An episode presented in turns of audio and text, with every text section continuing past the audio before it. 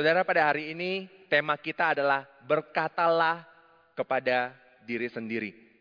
Dan ayat kita hari ini adalah tiga ayat yang berbeda tapi mempunyai atau memiliki konten atau isi yang sama.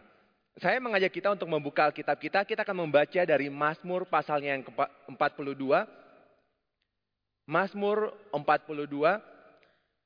Dan kita akan membaca seluruh pasal ini.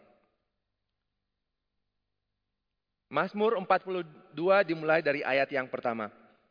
Untuk pemimpin biduan, nyanyian pengajaran Bani Korah. Seperti rusa yang merindukan sungai yang berair, demikianlah jiwaku merindukan engkau ya Allah. Jiwaku haus kepada Allah, kepada Allah yang hidup. Bilakah aku boleh datang melihat Allah? Air mataku menjadi makananku siang dan malam, karena sepanjang hari orang berkata kepadaku, di mana Allahmu?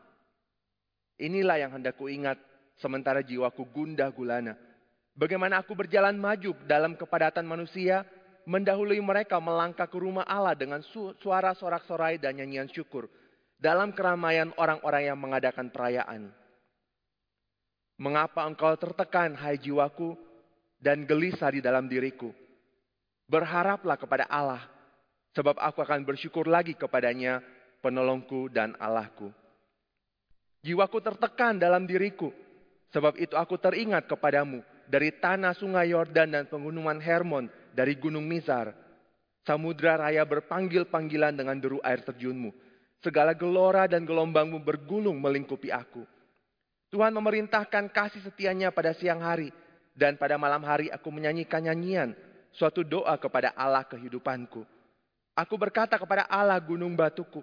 Mengapa engkau melupakan aku? Mengapa aku harus hidup berkabung di bawah impitan musuh? Seperti tikaman maut ke dalam tulangku, lawanku mencela aku. Sambil berkata kepadaku sepanjang hari, di mana Allahmu? Mengapa engkau tertekan hai jiwaku dan mengapa engkau gelisah di dalam diriku? Berharaplah kepada Allah, sebab aku bersyukur lagi kepadanya, penolongku dan Allahku. Demikian firman Tuhan. Saya boleh meminta untuk PowerPoint-nya boleh ditampilkan.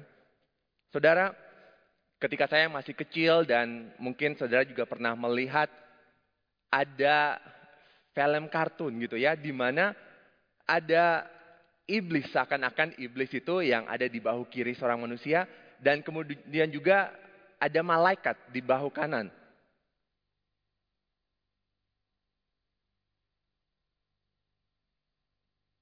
Jadi saudara mungkin pernah melihat bagaimana itu ada seakan-akan iblis dan malaikat di bahu seorang manusia dan sedang membisiki manusia tersebut. Seakan-akan mengajak manusia untuk berbuat baik atau untuk berbuat kejahatan dan manusia itu harus memutuskan gitu ya, dibisiki oleh iblis atau malaikat itu dan sambil bingung harus memutuskan mana yang terbaik. Apakah benar demikian saudara? Saya nggak tahu, tapi saya rasa tidak demikian. Tapi kadang-kadang memang kita mungkin merasakan seperti ada dialog dalam diri kita sendiri. Bagaimana mungkin kita berdiskusi dengan diri kita sendiri. Dan saudara saya kadang-kadang juga merasa seperti sedang diskusi dengan diri sendiri atau sedang ngomong dengan diri sendiri. Bagaimana kadang-kadang saya mungkin mengingatkan diri sendiri, eh iya lu kan harus bikin ini atau bikin itu. Oh iya harus cek jadwal gitu ya, kan mau janjian ketemu dengan si ini atau si itu. Atau kadang-kadang kalau saya salah, saya kadang-kadang langsung berkata kepada diri sendiri, aduh salah, stupid nih. Kasihan juga ya saudara ya mengatakan diri sendiri itu bego gitu. Ya saya nggak tahu, saudara apakah pernah melakukan hal yang sama? Apakah saudara juga pernah berkata-kata kepada diri sendiri? Kita kadang-kadang memang itu seakan-akan berkata kepada diri sendiri. Kita kadang-kadang suka ngomong kepada diri sendiri saudara. Tapi apa kata-kata yang sering kita katakan kepada diri sendiri? Apakah kata-kata positif atau kata-kata negatif? Saudara, dalam hidup ada banyak alasan bagi kita untuk merasa negatif. Dalam hidup, kita mungkin merasa sedih, kecewa, putus asa. Ketika mungkin PowerPoint saya ini nggak jalan, saya mungkin merasa kecewa. Atau saya merasa khawatir. Kita gampang sekali merasa hal-hal yang negatif. Saudara sebagai seorang pemuda, pertama kali saya merasa benar-benar sedih dan kecewa, yaitu ketika saya ditolak oleh seorang cewek. Dan istri saya tahu cerita ini. Pada waktu itu saya memang merasa sangat down dan saya pikir kenapa? Ya kami punya banyak kesamaan, sama-sama terlibat dalam pelayanan, lumayan dekat juga, punya visi yang sama.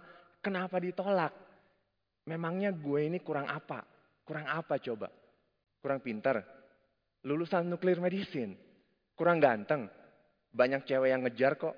Gue gue ini kurang apa? Ya mungkin saudara kurang rendah hati kali ya. Tapi memang pada waktu itu ya saya berpikir apa yang salah dengan diri saya gitu. Mulai mencari-cari alasan, mulai mencari-cari kesalahan.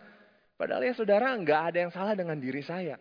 Yang salah itu cewek itu karena menolak saya, iya kan? Ya bercanda ya saudara ya, bercanda aja. Tapi memang kadang-kadang kalau kita berpikir atau kita ngomong hal yang negatif ke diri sendiri, ya kita bisa lebih putus asa. Kita bisa lebih kecewa. Dan secara psikologis memang gampang sekali bagi kita untuk mempengaruhi seseorang itu dengan kata-kata. Baik secara negatif maupun secara positif. Dan itulah yang dipakai oleh para motivator. Saudara para motivator itu mereka memakai kata-kata untuk memberikan semangat kepada kita. Mereka memakai kata-kata untuk memberikan dorongan atau memberikan motivasi kepada orang lain. Nah kalau PowerPoint saya ini jalan, saudara nanti bisa melihat ada satu kutipan dari Mario Teguh. Saudara mungkin tahu ya Mario Teguh itu siapa? Seorang motivator yang lumayan terkenal juga. Dan Mario Teguh pernah berkata, bertahanlah. Semua yang berani juga itu takut sebenarnya. Tapi mereka tetap bertahan. Nah sudah kelihatannya saudara ya. Ini katakan dikatakan yang dikatakan oleh Mario Teguh bertahanlah. Semua orang yang berani sesungguhnya gue takut sepertimu, tapi mereka bertahan. Super sekali saudara. Kata-kata yang bisa menguatkan kita, kata-kata yang bisa mendorong kita, memotivasi kita. Tapi saudara, apakah itu solusinya?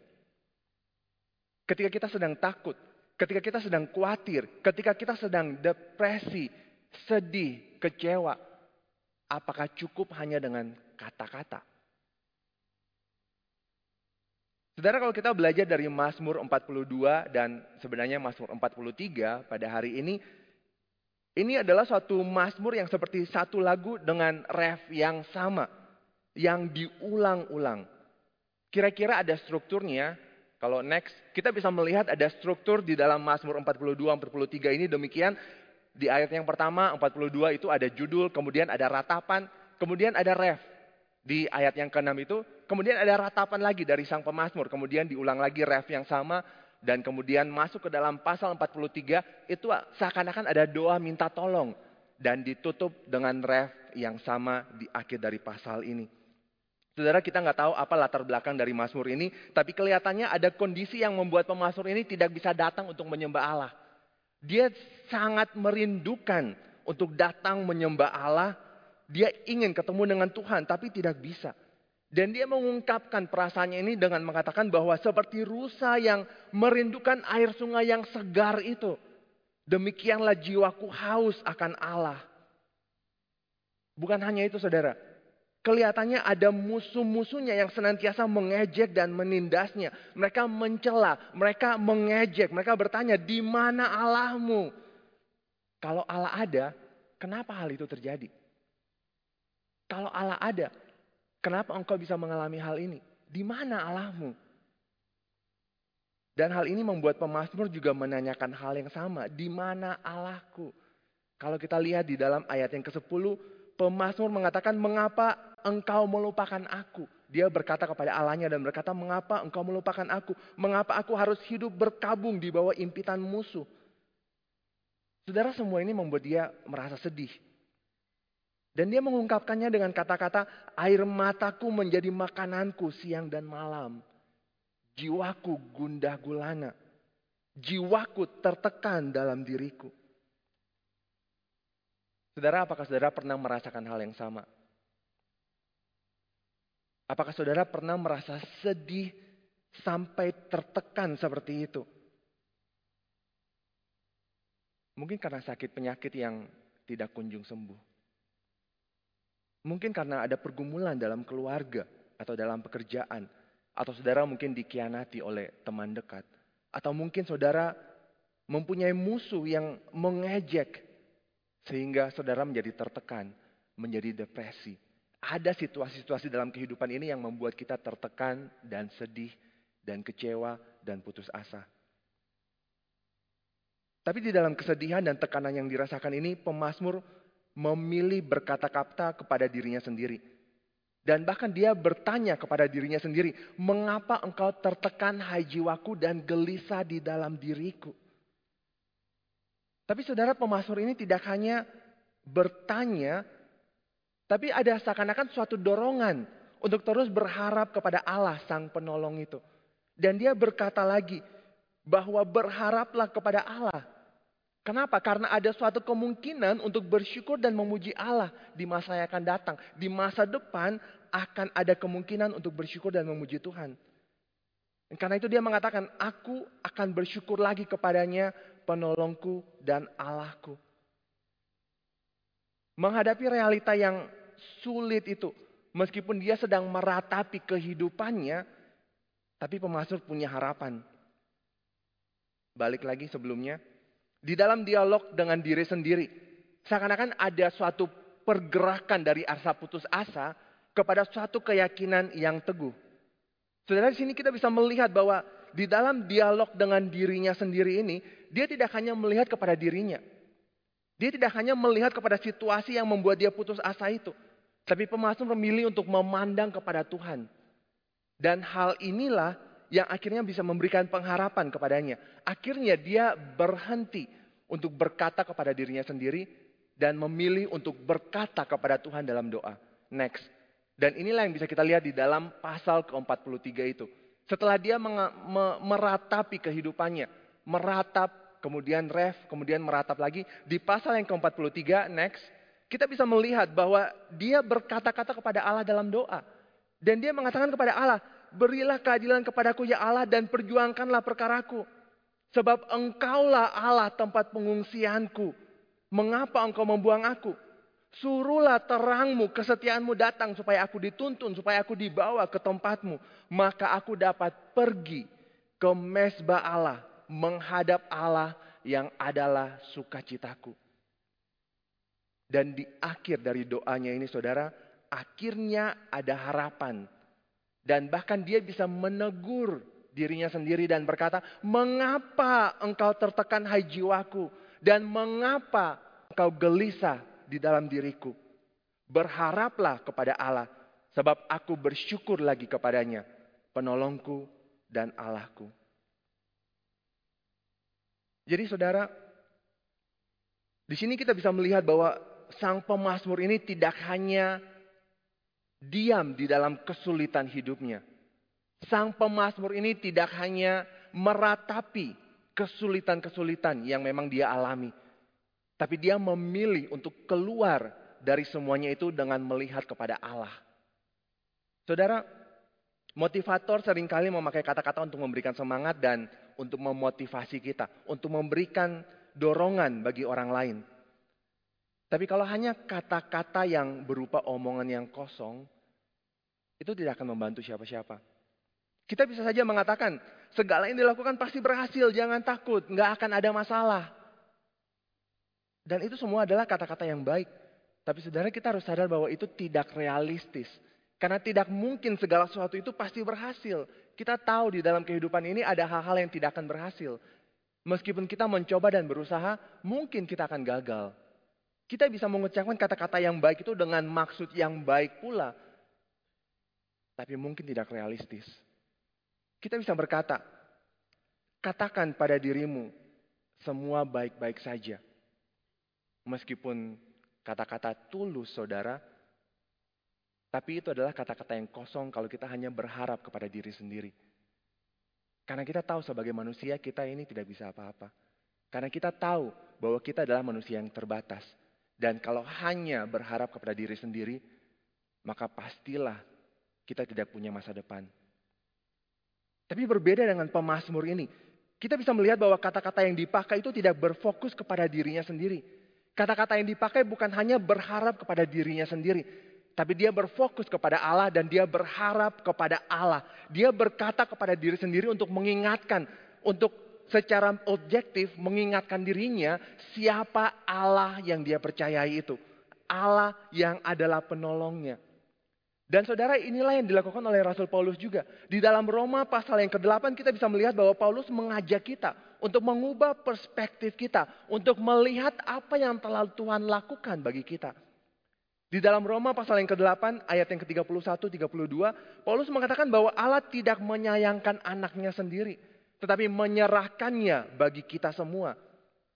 Dan kemudian dia bertanya, jika Allah telah menyerahkan anaknya, apalagi yang masih kurang?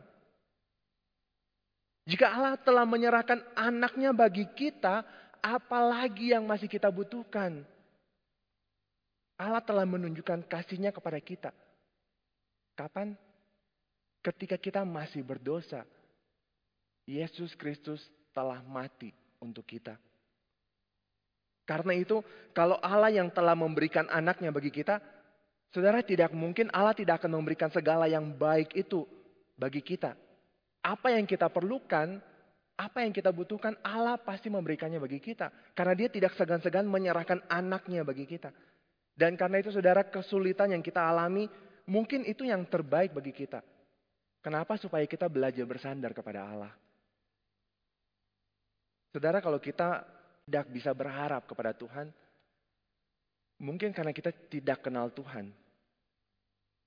Kalau saudara belum kenal Tuhan, kalau saudara belum percaya kepada Yesus sebagai Tuhan dan Juru Selamat, ya saudara memang akan susah untuk bersandar kepadanya. Kalau itu situasi saudara, Mari saya ajak saudara kita bertobat. Mari kita kembali kepada Tuhan. Mari kita kenal Tuhan. Supaya kita bisa sungguh-sungguh berharap kepada Tuhan. Tuhan yang telah menyelamatkan kita. Allah sang penolong kita. Saudara jangan hanya melihat kepada diri sendiri. Bahkan jangan melihat kepada situasi sekeliling kita yang begitu sulit dan menakutkan. Tapi sekali lagi pandanglah pada Yesus. Jangan khawatir. Tetap percaya, tetap bersandar pada Tuhan yang telah mati bagi kita. Lebih dari itu, Dia telah bangkit bagi kita, memberikan hidup yang baru yang penuh kemenangan itu bagi kita. Saudara, mungkin sekarang ini pikiran kita bisa menuduh kita. Mungkin pikiran kita bisa mengganggu kita. Mungkin situasi sekeliling kita bisa membuat kita khawatir dan kita depresi. Tapi berkatalah kepada diri sendiri, mengapa engkau tertekan hai jiwaku dan mengapa engkau gelisah di dalam diriku? Allahku besar, kuat dan perkasa. Berharaplah kepada Allah. Sebab aku akan bersyukur lagi. Aku akan bersyukur kepadanya, penolongku dan Allahku. Saudara saya ingin menutup dengan satu kisah dari Hudson Taylor. Hudson Taylor adalah seorang misionaris ke China dari Inggris di abad ke-19. Dia adalah founder dari China Inland Mission, CIM, yang kemudian kita kenal sebagai OMF. Dan ketika dia ke China, dia tinggal di China selama kurang lebih 54 tahun. Jadi suatu waktu yang sangat lama. Dan selama dia di sana, dia mengalami banyak kesulitan dan penderitaan. Anaknya yang pertama mati ketika masih bayi.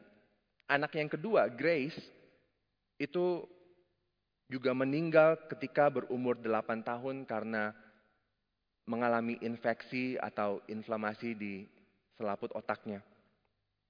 Ketika sebelum Grace itu meninggal, dia pernah menulis surat, Hassan Teller pernah menulis surat kepada temannya dan dia berkata demikian, Saudaraku yang kekasih, aku tidak tahu bagaimana harus menulis.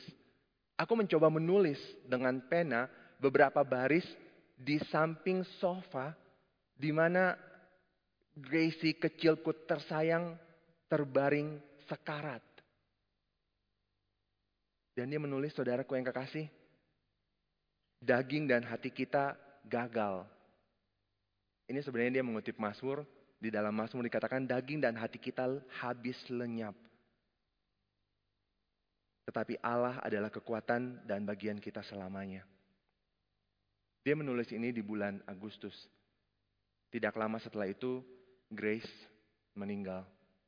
Dan di bulan September dia menulis surat yang lain kepada ibunya setelah Grace meninggal itu dan dia mengatakan, Aku tidak tahu bagaimana menulis kepadamu tentang hal-hal yang lain. Gracie kecil kesayangan kami. Bagaimana kami merindukan suara kecilnya yang manis di pagi hari. Salah satu suara pertama yang menyapa kami, menyambut kami ketika kami bangun. Ketika saya berjalan di jalan yang biasa kami melangkah dengan dia melangkah ringan di samping saya. Pikiran itu muncul lagi seperti denyutan penderitaan. Mungkinkah aku tidak akan pernah lagi merasakan tekanan tangan yang mungil itu?